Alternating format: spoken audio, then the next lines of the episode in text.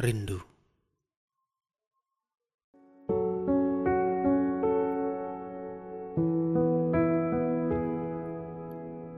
Apalagi yang bisa ditulis seorang penyendiri Kalau dalam bayang-bayang kepalanya Rambutmu yang tidak rapi terus mengibas di depan lamunannya.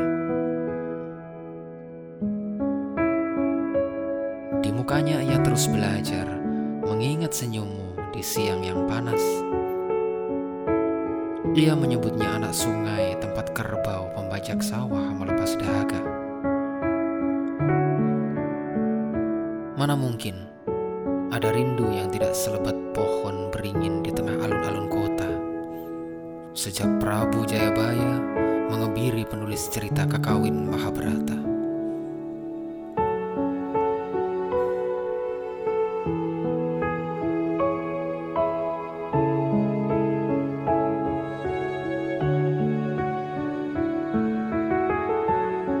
Ada dua cinta yang diam-diam berakhir di hukum penggal. Di mata sebilah pedang tajam.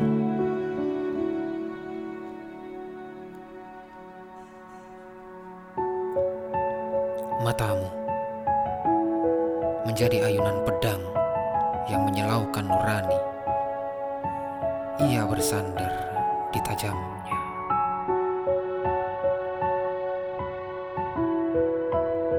Melepaskan segenap keraguannya untuk dihabisi.